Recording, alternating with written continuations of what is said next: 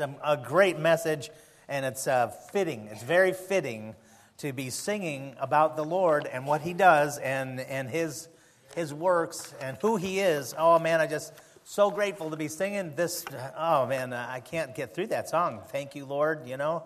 I'm there bawling throughout the whole thing, you know, and I'm just so grateful for what God has done for me and for this church and for you. I'm sure that, I mean, we come into this Thanksgiving time and I am so grateful. I am just so grateful. Thank you, folks that had to do with the music ministry. Uh, just to, to honor the Lord, to uplift the Lord properly is just that's wonderful. I really believe that music is designed to honor and praise God, and uh, we ain't seen nothing yet. Can you imagine in heaven when we all have perfect pitch? and with the instruments and with whatever it is that got to, to, uh, to lift up and regally honor and, praise the, the majesty of our God, it's going to be a wonderful thing. It's going to be just tremendous. And I like practicing for it right now. And so that uh, it was a, really a, a, blessing to be able to, to sing and, and uh, bring praises to the Lord. Um, before we start, last Saturday, not yesterday, but a week ago yesterday, uh, Gascoigne Lumber had uh, as you know, had burned, and you might even even heard about that on the radio. They're, they're, they've been uh, taking some uh, interviews and all, and uh, we we uh, brother Rob was not with us because uh, he was busy with insurance and claims and the, and the uh, police and the firemen and everything else on Sunday morning, so we we didn't have him here. So. David actually gave a testimony, really, really a tremendous testimony. I just thank the Lord for, you know, how he, he portrayed you know, that what they were going through, and, and we just all wanted to be praying for it. And he says, you know, everybody's asking me, so rather than telling it a hundred times, I'll just uh, give a testimony, and that was a real blessing. Well, right now we got Brother Rob with us, and he's finally here. So, Brother Rob, why don't you come and, and uh, uh, just kind of share with us uh, some of the things that have taken place that you're going through, and, and, uh, and how the Lord is, is uh, providing. Yeah, amen. Well, first of all, with my throat, this happens to be one of those mornings where I'm parched, and so I have to warn you, I have to keep adding liquid to be able to talk. Uh, Pastor was just mentioning a perfect pitch, and uh, I don't have that. And uh, in fact, I can't sing. But I did want to say to you, thank you, all of you, for singing for me this morning. Thank you, Lord, because that's from my heart. And you did it for me. Thank you. Um, a lot of people, or several people, I made a couple notes, uh, have expressed to me and said, um, boy, first of all, if you didn't know, I think you'd explained it well enough that our company was roughly 100 years old, been in that location for that whole time, and we've had a wonderful experience and dealt with our customers the city and everything. And so uh, the fire that took place, and it did turn out to be arson, they say, um, it did burn down enough of the place that it's not going to be rebuilt. We'll be relocating. So it was a major event. So, anyway, um, I've had some news people and others come up to me and say, Wow, what a tragedy. And I thought I just wanted to address that and say, I would rather label it an event. I think a tragedy would not be giving God the glory for watching how He is at work and what He's doing. That would be a tragedy. So this is just an event. So then I've also been asked, well, weren't you uh, overwhelmed by all of this? And I thought, well, I made a little list of a couple things here. I just thought I'd tell you. Um, we were having to deal with the Environmental Protection Agency and the fire department because waste was going into the ship canal, and you got to stop it now. And groups of people who's responsible. I was having to deal with about eight different leases that overlap and are conflicting. Um, we had to deal with all of our employees and talk with them and reassure them we're going forward. We had to deal with all of our customers. We have about 200 or so customers to try to communicate with. We had to deal with all of our suppliers because we're still going to need product, and what do you do in the midst? Um, we had to quickly find a new location. How do you move a whole wholesale lumber distribution business on a dime? It's a big deal. We had to deal with insurance company, in fact, more than one, and there's some a lot of uh, devils in the details, as they say sometimes. So, are you overwhelmed? And I thought, no, all these things I named in others, they're, they're nothing for my God. See, I know He's in control. And in addition to all these things, not only does He supply the need for all these, at the same time, He's supplying peace. This is a wonderful thing. So I am thankful. Um, I was in a brief interview with KOMO News, and it was the same day that they announced that the police department had determined that it was arson. And so they wired me up with a mic and they get the camera all set, and here we go. We're going to start the interview. And her first question was she goes, It's just been reported by the police that this is arson. How does that make you feel? what do you think about that? And they're trying to get an emotional response. And I went, I looked at her and I went, Well, you know what it kind of reminds me of? It reminds me of Joseph in the Bible. I said, You know, a crime was committed against him, and he was kidnapped, and he was taken captive to another land, and he was had to serve in servitude. And then later, he was asked to give an account, and he said, "You know, they meant it for evil, but God intended it for good." And I said, "You know what? That's what I can see taking place right here. This event, God is going to, He's at work, and we're seeing what He's doing. I want to give God the glory for what He's doing." Um, a couple little little things that are examples of things that we dealt with. I'd just like to share a couple details, then I'll go on. Our banker of the evidences of God at work. That's what I'm referring to. Um, called our banker, and part of the what they pledged to loan us is our inventory. Well, it's mostly burned. So we're talking to him on the phone. He goes, Well, yeah, that's true.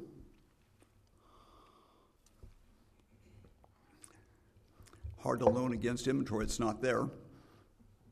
We also have accounts receivable.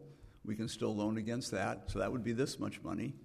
You have a little bit of inventory, we could loan against that, but that's not near as much as what you used to be able to borrow. And of course, we need to still purchase lumber and get buildings, etc. He goes, I'm just going to tell you, in addition to that, which is what you qualify for, we're going to also put in an extra 250,000 and I'm going to call it grace money. That was his own terms. And I thought, oh, I know who's doing that. then we had to deal with a new building. How do you find one? I drove up to Everett, saw a sign, called a lady on the phone, and uh, her name on the sign, and I, she, she goes, Hello, this is Laura. I go, Just the lady I wanted to talk to. I said, Lady, you don't, or Laura, you don't know me, but I'm Rob Gascoigne. Oh, yeah. You're the guy whose lumber company just burned. Go, yep, that's me. So I started to describe my need, and she says, Just tell me if you could have exactly what you're wanted, or what would your needs be. Just describe it to me. So I described the whole thing. And she goes, Well, there's this listing and this, but I know uh, a man owns a warehouse. It's not even listed for sale or for lease. Let me talk to him. And we heard the next day what he had to offer fit, checked every box for us, fit us perfectly. And the owner wanted to sell to us, and it had a tenant, a master tenant in it. And we met with him, and he said, I've heard what you're going through. He goes, I do have some other space in town. And he said, I'd really like to help out. He goes, We can move our stuff I can be out of this building starting tomorrow. Isn't that something? so, um, oh, and then another thing. So many people have phoned with offers to help, it's overwhelming. I can't even start to talk about how many of those there have been. But just an example of that is our landlord, the company that owns the land and buildings, called us and said, Wow, I see you've been burned out. We have a mobile office two blocks just down the road. It's empty, it's hooked up to electricity and plumbing. It's set to go. Just why don't you move anything and everything you need, move it in. It's yours for free. You can have it right now. So we just moved everything into there and we're operating. We've saved the uh, hard drive, computers, I mean, office files, everything. So it's wonderful. I can see the hand of God at work everywhere I look. And so this brings up a point I wanted to say God's handiwork. it's like he's, um, he's been weaving a tapestry, and you can see him at work weaving. And I'm getting a chance to see it, kind of being at the hub of all these things. God's hands at work weaving all of this together. And here's my heart's desire knowing that this is being woven and it's going to be put on display. I'm asking He'd allow me to have a part of holding a portion of it up with others and just showing it to people, saying, Here's God's tapestry that He wove in the midst of these circumstances. We serve a mighty God, and you can always count on Him coming to our rescue. Amen.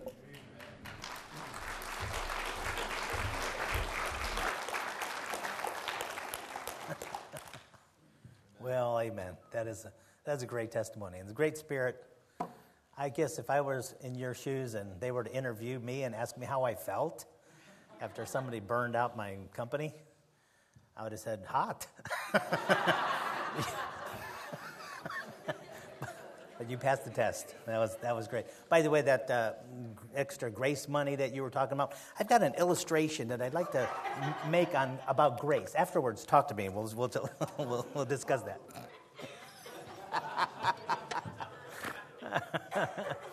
Um, Brother Rob and his family has been a member of this church for, oh man, how many years? How, about 20 years. And, and uh, he's truly family. And when we all heard about this, we all jumped in and, and, and prayed earnestly for him and for the situation, not really knowing the damage or what was going to be taking place and whatever. And, and to see God take care of things and, and, and most of all, most of all, to give peace and to give a resolve among those who are most affected because they know the Lord and they trust in the Lord, and it's evident, and it's a, what a tremendous testimony. And you know, the, the lost world sometimes can't see Christ unless there is crisis or there is uh, some kind of a trauma. And sometimes we go through that. We, we try to stay away from that. But sometimes it, it is indeed of God's hand to display, and it's of God's hand to, to reach out to others, especially in these times. And uh, we're just, I, I am thanking the Lord. I am thanking the Lord that, that God is, is getting glory out of this whole situation. Thank you, brother. I appreciate that. Appreciate your, your responses, your testimony. Uh, take a look at Romans chapter 1 and verse number 21. Romans 121 is our text.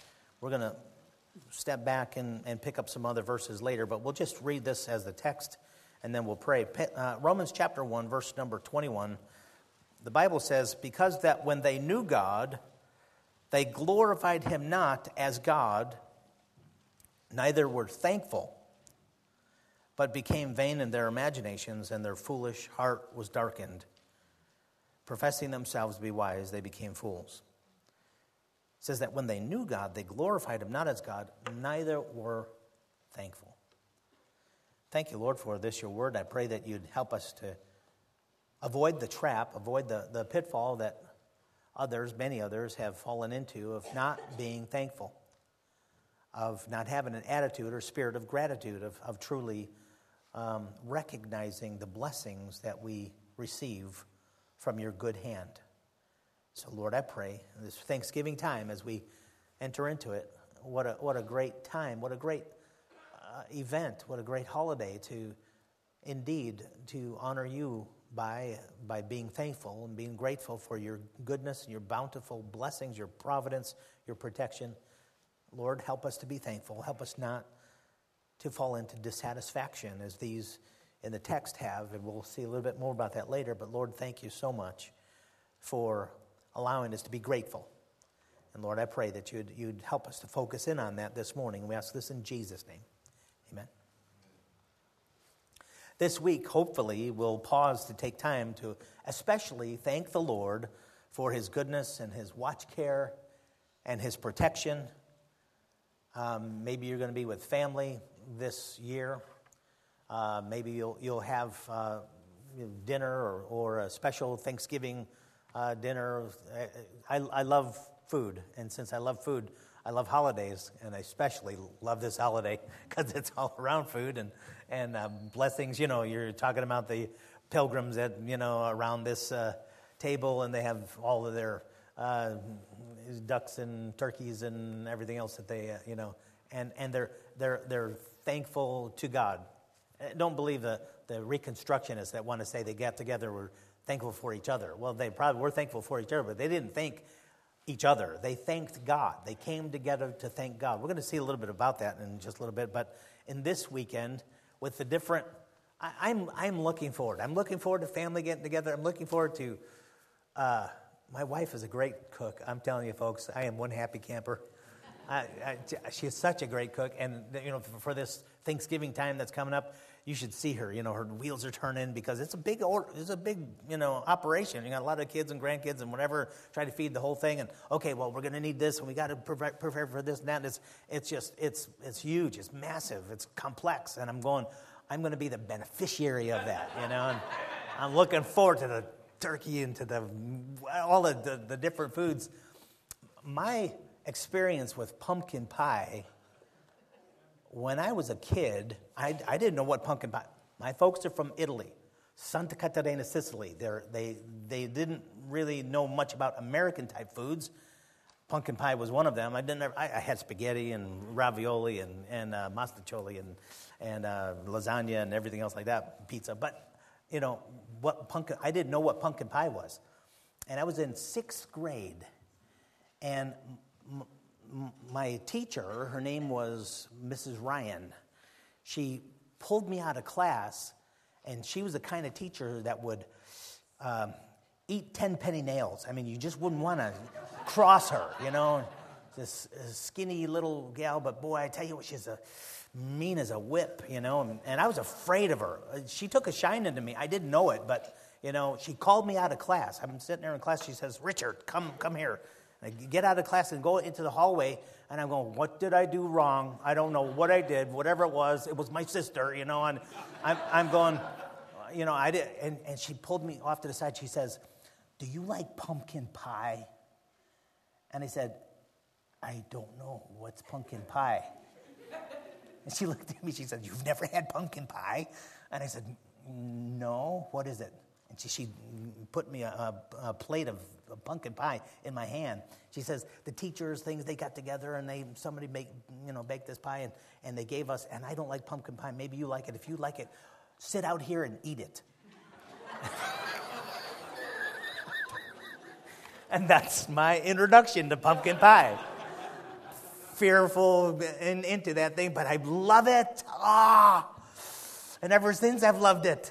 And by the way, Costco's can't make any better pie right there. You just you know, buy one of the, those big ones. You, you buy like four of them, you can lay in it. I, but, you know, let's not go.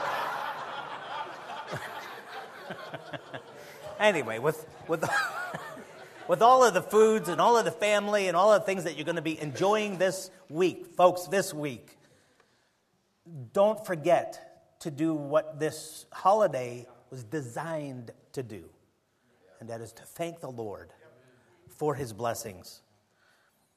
We are an immensely blessed nation. If I were to count my blessings, I'd be entertained for quite some time eh, for these blessings that I have, and eh, just personally and corporately as a church and as a nation and as a citizen. But if I was to, to just thank God, thank God for the things that He's, he's given, He's blessed us with. Just the song, Thank You, Lord. Thank you. I've got so many things to thank God for. I would, uh, I would maybe look at my existence, my mind, and my body of all the multitude of unnoticed blessings of this body, there are things that our medical science has only begun to scratch the surface in recognizing from the miracle of conception through the development of a child in the womb.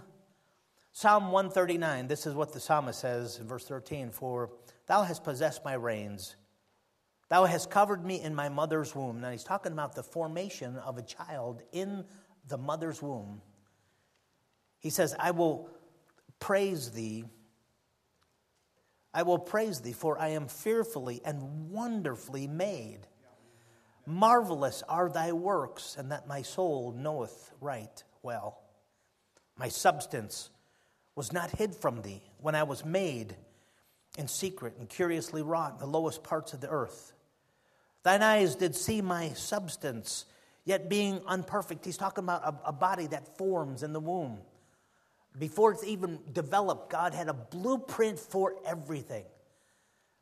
And, you know, we know this today because of science and because, but, you know, we've got a DNA uh, imprint that all, every, all of your traits have been from conception the color of your eyes and your hair and your personality and well your personality is uh, affected by environment and different things but you know who you are and, and your you, you, everything about you physically is is in that that blueprint. And he says here he says I am fearfully and wonderfully made. He says, My substance, verse 15 again, my substance was not hid from thee when I was made in secret, curiously wrought in the lowest parts of the earth.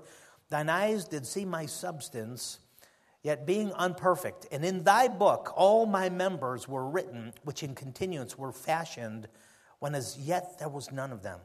Your members, that means your fingers and toes and, and who you are, what you look like, your teeth, everything. He says, before they even came about and, and were formed, they were, they were, they were determined. They were, they were uh, uh, blueprinted, if you will. Verse 17, how precious also are thy thoughts unto me. O God, how great is the sum of them. If I should count them, they are more in number than the sand. When I awake, I am still with thee. What a wonderful, what a, what a blessed, intimate time this man had with his God because he realized the love that the Lord had for him and the thoughts that God had for him, the, the, the, the, the, immense, the, the, the mountains and mountains of, of musings upon what he would be and how he would be and who he would be. He says, his thoughts are like the sands of the sea. How many sands are there in the, in the seashore? Goodness, you just take one, one scoop of a handful of sand and you couldn't count them in a day. The sands of the sea, that's how many his thoughts are to me that's a lot of love. That's a lot of uh, uh, uh, intense concern and, and uh, interest. See, the result of all that thought and engineering to a body that operates in mind boggling complexity to allow us to grow, to eat, our bodies digest food. We heal ourselves through an immune system Amazing. I mean, just, just that alone is just, just, just awesome.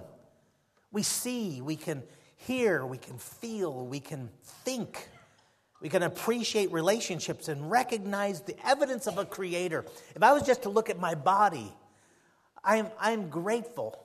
I'm so grateful for what God has given. And then there's the amazing, majestic world around us. Wow. God has placed us on a planet designed to support us, to support life. All the symbiotic relationships between plants and animals and atmosphere and lunar tides that prevent our oceans from dying. When, when you look around to the creation that we are placed in, and then beyond that, in our nearest solar system, to the farthest reaches of the galaxy and the universe, Psalm chapter 8, verse 3 when I consider thy heavens, the work of thy fingers, the moon and the stars which thou hast ordained.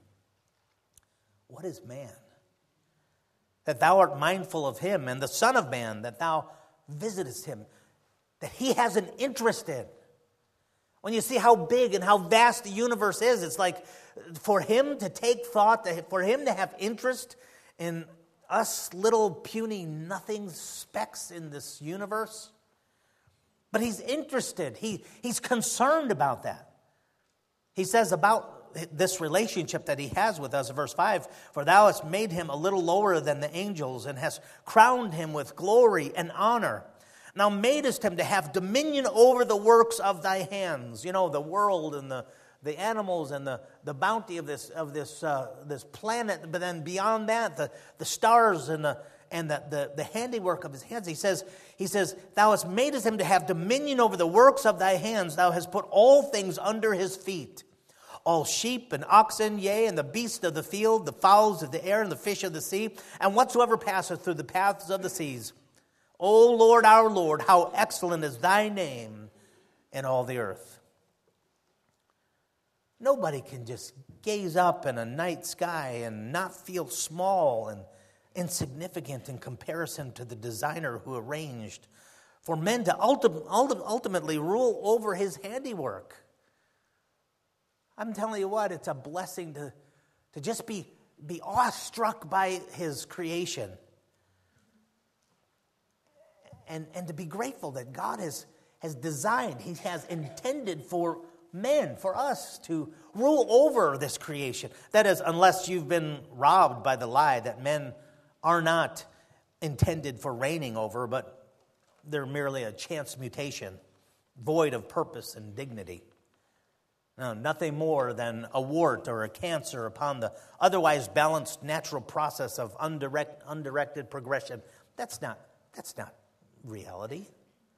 I'm glad that I know the truth. When I consider thy heavens, the stars and the moon and the things that God has created and the things that He's created here and, and the creation of us, when I consider those things, our intended occupation by an almighty and a sovereign God, I'm awestruck and I'm thankful. I'm thankful. I'm grateful. I could focus upon the Lord's providence or His physical care to me I've lived 59 years of continual consciousness. Well, most of the time, you know. 59 years of heartbeats, 356 days of the year. 352, 352, whatever, however many days there are in the year. 356, right? 365. Yeah, I knew it was off a little bit. See, God knows those days, and so I don't have to keep count. Anyway, there's. For as long as I've been alive, every day my heart has beat on tempo every single day. And I don't even think about my heartbeats. I tell you what, I thought a lot about my heartbeats last year when, when Brother Jeff went through his heart attack here, and then this year when my wife Diana had her heart attack where, her heart stopped beating for two minutes, two minutes of flatline. Well, I started thinking a lot about that. Man, God is, those, those are things that we don't even think about, folks. We don't even think about, but they're consistent because they're, they're, they're provided by a consistent, by a, a wonderful Heavenly Father. You know, I can think about the, the bodily functions that we have, the, the lung breaths, brain waves, and the nourishment from the time that I was born till today, and it's been nonstop, nonstop. God has provided, and, and it's just been amazing. And it's not me, nor my parents, nor my employer that provides me with this life. It's God. It's God that sustains. Matthew chapter 6, Jesus said, Behold the fowls of the air. For they sow not, neither do they reap nor gather in the barns, yet your heavenly Father feedeth them. Are ye not much better than they? Which of you, by taking thought, can add one cubit unto his stature? And why take ye thought for, for raiment? Consider the lilies of the field, how they grow. They toil, they neither do they spin. And yet I say unto you that even Solomon in all his glory was not arrayed like one of these. Wherefore, if God so clothe the grass of the field, which today is in and, and uh, which today is and tomorrow is cast into the oven, shall he not much more clothe you, O ye of little faith? Therefore, take no thought, saying, What shall we eat, or what shall we drink, or wherewithal shall we be clothed? For after all these things do the Gentiles seek. For your heavenly Father knoweth that ye have need of all these things. But seek ye first the kingdom of God and his righteousness, and all these things shall be added unto you. He's saying you don't have to worry about you know those things that you need to survive he says God feeds you. It's not your employer. It's not your, your talent. It's not your ability. It's not your luck. It's not your nation. It's God that provides for you to be fed. It's a fact that God designed to provide for all his creatures. He thought of every single need that we have. 1 Peter 5 7 says, Casting all your care upon him, for he careth for you. He cares for us. He thinks about us. He provides for us. This is what God does for us. Wow. He cares for us. Every hunger, every thirst was designed by God to be satisfied. Gives the hunger and He provides the satisfaction of that hunger. Gives the thirst and the quenching of that thirst. And it's all to point to the ultimate and eternal satisfaction that God provides and only He can provide. John 7 37. Jesus said in the last day, that great day, the feast, Jesus stood and cried, saying, If any man thirst, let him come unto me and drink.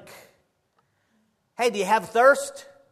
You can go to God because God's the one that provides for that thirst. God's the one that provides for that hunger. And by the way, the things here, as he told the woman at the well, you drink and then you'll be thirsty again. But the, the, the, the living water that he provides is, a, is an eternal satisfaction. Wow. As an American, we can corporately follow the instruction of our statesmen leaders to be thankful for this land of wealth and of freedom. Now, the reason why we have a Thanksgiving and that we uh, uh, celebrate this Thanksgiving is from the uh, ideas of our founding fathers. Uh, Abraham Lincoln set the time uh, from that point on. It was going to be a certain time of the uh, year and month, but it goes way back to our first president, General George Washington. Um, he declared Thursday, November 26, 1789, as a day of public thanksgiving and prayer. And these are his words. And, and listen, he, he, he nailed it. He nailed it. He understood. Whereas it is the duty of all nations to acknowledge the providence of Almighty God, to obey His will, to be grateful for His benefits, and humbly to implore His protection and favor. And whereas both houses of Congress have, by their joint committee, requested me to, he quotes, to recommend to the people of the United States a day of public thanksgiving and prayer to be observed by acknowledging with grateful hearts the many signal favors of Almighty God, especially by affording them an opportunity peaceably to establish a form of government for their safety and happiness. Now, therefore, I do recommend and assign Thursday, the 26th day of November, next to be devoted by the people of these states to the service that, uh, of that great and glorious being who is the beneficent author of all the good that was, that is, or that will be, that we may then all unite in rendering unto him our sincere and humble thanks for this kind care and protection of the people of this country previous to their becoming a nation.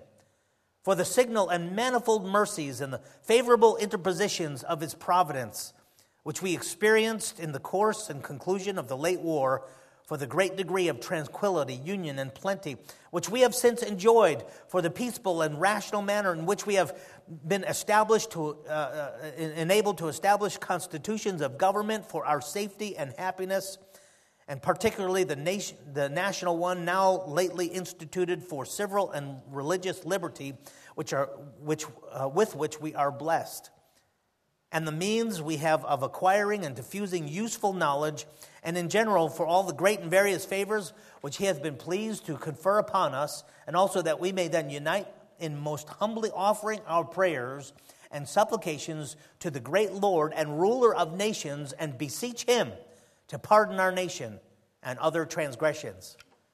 I won't read everything, the whole speech, but he closes by saying this To promote the knowledge and practice of true religion and virtue, and the increase of science among them and us, and generally to grant unto all mankind such a degree of temporal prosperity as he alone knows to be best, given under my hand at the city of New York, the third day of October in the year of our Lord, 1789, George Washington. Let's thank God. That's what he said. That's what we're going to do. Let's do that. Don't forget about that.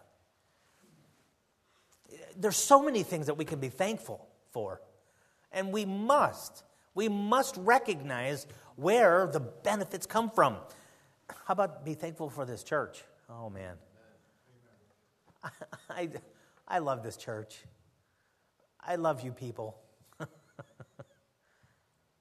I'm not real sure sometimes if you love me, but I, I love you a lot, you know. no, I, and uh, yeah, thank you, thank you. I, I knew I can count on you, Jonathan. Now, actually, I do know I, I'm very, very uh, uh, knowledgeable of the fact that you love your pastor. I mean, you have to, but you put up with me. So you know, I, I there's so many things that you know, the rabbit trails and everything else, and you still put up with me. When Brother Rob got up here, I was going to say, Brother Rob, I have a message, remember? I, I'm so grateful for this church. I love this church. I love, I love coming. I love being here. I love the spirit about this church. I love the music. I love being able to, to worship God and uplift His name together in an in a, in a area where we, we honor Him, and it's just, it's a blessing. I, I love the Word of God that we all bow to and that we all listen to, and the, uni- the, the, the, uh, um, the oneness that we have as a church and our purpose. We got a good spirit and sincere worship and sacrificial saints. And the Spirit's involvement in so many of the services here and the lives of the people here. I, I love this. I love this church. You know what? Let's not forget, because we could just kind of take things for granted. We really could. Or I could think about, when I'm thinking about the things to be grateful for, my mind could wander down to the pathway of my relationship to my God, to my Savior, who not only single handedly purchased my salvation with his blood, but through the Holy Spirit sought me out in the wilderness of deception. And I was, and I was uninterested, I was actually running from him. The good shepherd leaves those in the fold to seek out and to rescue that one lost sheep. Every, listen, folks, every salvation is individual. Every, although Christ died for all men, your salvation was when the Lord Jesus Christ, the Good Shepherd, came after you and laid you on his shoulders and rescued you, brought you home. Amen. That's the truth, folks. If you're saved, then it's because the Lord sought you and rescued you. Luke 19 10, Jesus said, For the Son of Man has come to seek and to save that which was lost. And today, I not only have been pardoned, I've not been rescued, but I've been justified. I've been sanctified. I've been adopted into his family. Talk about a place of honor and a position as the prodigal who didn't deserve a place with the hired hands. He was given a ring and a robe and a feast. Folks, we can be thankful that we were that prodigal and God's brought us in. And it, by the way, if you're not saved, if you've never been born again, you can be thankful to hear the invitation to this celestial family today. Because this invitation is for you. Just like the Lord went out, sought out each one of us, and brought us into the fold, He's looking for you, and He would love to have you as, as, as one of His own. And the Bible says, as many as received Him, to them gave He power to become the sons of God. He's a seeking Savior, He's a searching Savior, and He wants you in. I'm so glad that I'm saved. I'm so glad that, I, that I know the, the, the King of Kings. Okay, now getting back to our text, we started in Romans chapter 1. There's the danger of not being thankful. There's so many things we can be thankful for, but our text again, verse number 21 says, Because that when they knew God, they glorified him not as God, neither were thankful. I mean, they had no excuse because, you know, God shows his bountiful blessings to everybody. He feeds, he provides, he, he, he's designed to, for men to have life and to, and to have everything that they have given to them by the good hand of God. And it says that, but there are those who, when they receive what God has given, they're not thankful. Neither were they thankful, but became vain in their imaginations, and their foolish heart was darkened. The problem that we face today, if we're not grateful, is a problem of dissatisfaction that breeds contempt and bitterness. The last of the Ten Commandments deals with the absence of a thankful spirit. Exodus chapter 20, verse 17 Thou shalt not covet thy neighbor's house. That means covet means to want something that is not yours or that you should not have, it's somebody else's. It's not for you, and, and it's, it's not designed to be yours, but you want something that is someone else's. And so uh, uh, God was very clear in one of these commandments here to, to, to nail that, that spirit, that sin of coveting. Thou shalt not covet thy neighbor's house, thou shalt not covet thy neighbor's wife, nor his manservant, nor his maidservant, nor his ox, nor his ass, nor anything that is thy neighbor's. Coveting, coveting something that you don't own comes of not being thankful for what you do have, for the blessings that you have been given. whatever you have been given, if you're thankful for that, then you got enough on your plate. You know that? But if you're not thankful for your lot, for who you are, for what God has given you, greed is a tool of the devil. You've heard uh, uh, money is the root of all evil. Well, that's actually misquoted. The popular and misquoted text is in 1 Timothy chapter 6, verse number 6. It lays it out. It says, but godliness with contentment is great gain. Contentment, being satisfied with what you've been given. For we brought nothing into this world, and it is certain we can carry nothing out. And having food and raiment, let us therewith be content. But they that will be rich fall into temptation and a snare, and into many foolish and hurtful lusts, which drown men in destruction and perdition.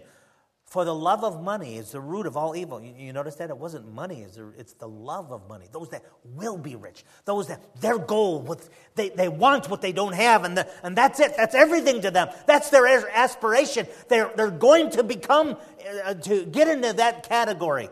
For they that will be rich, the love of money is the root of all evil, which while some coveted after, they have erred from the faith and pierced themselves through with many sorrows. See, folks, contentment, gratitude for what is yours is the opposite of covetousness, the opposite of greed. dissatisfaction or discontentment, greed, lust for the forbidden, that was the original sin. Did you know that? That was how Satan fell. Isaiah 14, verse 12. How art thou fallen from heaven, O Lucifer? Son of the morning, how art thou cut down to the ground which didst weaken the nations? For thou hast said in thine heart, I will ascend into heaven. I will exalt my throne above the stars of God. I will sit also upon the mount of the congregation in the sides of the north. I will ascend above the heights of the clouds. I will be like the Most High. Yet thou shalt be brought down to hell to the sides of the pit. His sin was he was given everything a position, a, a, a being that was beautiful and, and, and uh, uh, talented and, and, and uh, strong. And, but that wasn't God's seat. He wanted more than what he was given, he wanted to be like God. Goodness. The angel that was made beautiful and powerful and honorable desired more than his lot. He went beyond to be like God. It was Satan's lustful desire to be like God, to take God's place, to receive worship, to sit on God's throne. And by the way, in our text in Romans chapter 1, verse 21, it's the same thing. Dissatisfaction, not being thankful, will bring a person to want something that is not theirs, that is out of bounds, that is not for them, and which brings all kinds of debauchery, as you can read that passage later. It's the spirit of ingratitude that plays out in look at verse number 21 of our text romans 121 because that when they knew god they glorified him not as god neither were thankful but became vain in their imaginations and their foolish heart was darkened professing themselves to be wise. They became fools and this is what happened. They changed the glory of the uncorruptible god into an image made like to corruptible man and to birds and the four-footed beasts and creeping things. This is idolatry.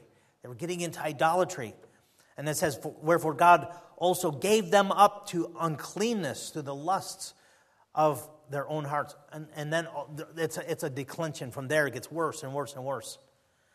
It's that same spirit of not being satisfied with what God gave and designed, uh, uh, designed you for, wanting something else, other, different than the intended. That's the same sin of Lucifer in heaven, wanting more or other or different than what he had it's called ingratitude. So we've got to be real careful about dissatisfaction. We must be thankful. We must be grateful for what God has given us because, number one, dissatisfaction removes protection. Verse 1, uh, uh, Romans 1.21 says, Because that when they knew God, they glorified him not as God, neither were thankful, but became vain in their imaginations, and their foolish heart was darkened. They were no longer protected in, in just thinking sanely all of a sudden they became dumb. If I could use the word stupid, that's probably not uh, the, the right word, but it seems to fit here. People that became fools. They became fools. Uh, the, the proof right before them could not even read it. They were darkened. They were unable to perform simple deductions. They're influenced by their choices because dissatisfaction removes protection, and all of a sudden we're out there. Ask Eve. You remember in Genesis chapter 2, verse number 16, and the Lord God commanded the man, saying, Of every tree of the garden thou mayest freely eat, but of the tree of the knowledge of good and evil thou shalt not even. You know, you remember that story how that God placed man in a garden, had all of his needs, all of her needs met. Everything, everything taken care of except this one, this one tree. This is the tree you're not to eat of. And in Genesis chapter 3, verse number 1, here's Satan's temptation. Now the serpent was more subtle than any beast of the field which the Lord God had made. And he said unto the woman, Yea, hath God said, Ye shall not eat of every tree of the garden? What, what do you mean, every tree of the garden? If you want to talk about every tree of the garden, it's all up for grabs except one. Not every tree, just one. But the way that it was presented was hey, wait a minute. Look what you don't have. Look what's not yours. And all of a sudden, she couldn't even think about what God did give, provide her, but what God uh, shielded her from. That's it. Dissatisfaction will get you into a place where you're not thinking properly. See, folks, we're safe when we heed the warning against dissatisfaction or covetousness or lust or greed. A grateful heart would, would have staved off temptation there, and a grateful heart will bolster your marriage, your home, your work, your general happiness. Listen, it's a happy people that are grateful. It's those who become dissatisfied, those who, who, as in our text, neither were thankful. All of a sudden, there's problems. There's some great problems there. Something that you don't, I hate commercials. I hate commercials. Did I say I hate commercials? I hate commercials. You know, if you're watching something and a commercial, you know what a commercial is designed to do? To make you want what you don't have. You need this. You must have this. And you know what? There's all kinds of stuff I've learned that I need. I didn't know I needed, you know? I have to get it. You know, I just have to have that. Well, that, it's dissatisfaction with what you do have. Dissatisfaction removes us from a place of protection. Number two, dissatisfaction destroys pleasure. In our text, men no longer enjoyed what was granted, they were looking for the defiled. They, they were looking for that which, which uh, the Bible says was, was uh, vile affections and, and against nature and reprobate goodness. Dissatisfaction destroys proper pleasure or, or what God has provided for fulfillment for satisfaction. Number three, dissatisfaction raises pride. In our text, Romans chapter 1, verse 21, because that when they knew God, they glorified him not as God, neither were thankful, but became vain in their imaginations, and their foolish heart was darkened, professing themselves to be wise. They became fools. All of a sudden, they were, they were proud of what they were or who they were or whatever. Hey, we, we, we have uh, uh, uh, developed beyond that. we don't need that old time religion. We don't need that Bible. We don't need the, those. Hey, folks, that's not wise. That's, that's not very wise. That's, that's foolish.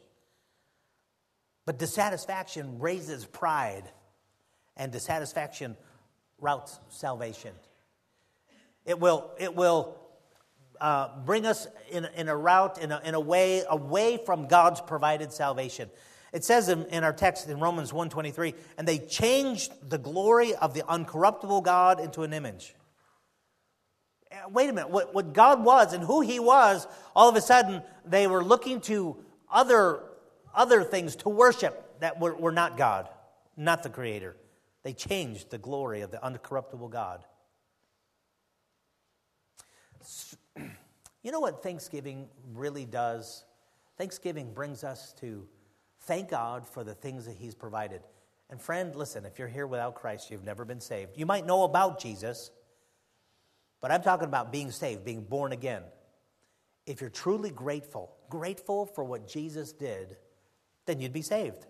This is what the psalmist says, Psalm 116, verse 12. What shall I render unto the Lord for all his benefits toward me? I will take the cup of salvation and call upon the name of the Lord. See, gratitude points one to the love of God. Gratitude points one to Calvary. And when you see what Jesus did for us, when you see what he did, when you see, when you see his great love, God commendeth, he showed, he manifested his love toward us.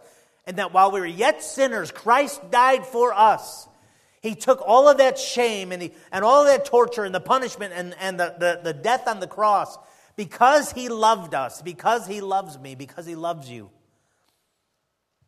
And you know what? If you're grateful, then that will point you to Calvary and to say, Thank you, Lord, for that. 1 John 4 9, we love him because he first loved us. Again, our text, because that when they knew God, they glorified him not as God, neither were thankful. So, this Thanksgiving, three things, and we're done. Know God, glorify him as God, and be thankful. How about that? Know God, glorify Him, and have an attitude of gratitude. Be thankful. Let's do that. Every head bowed, nobody looking for just a moment. Lord, thank you so much.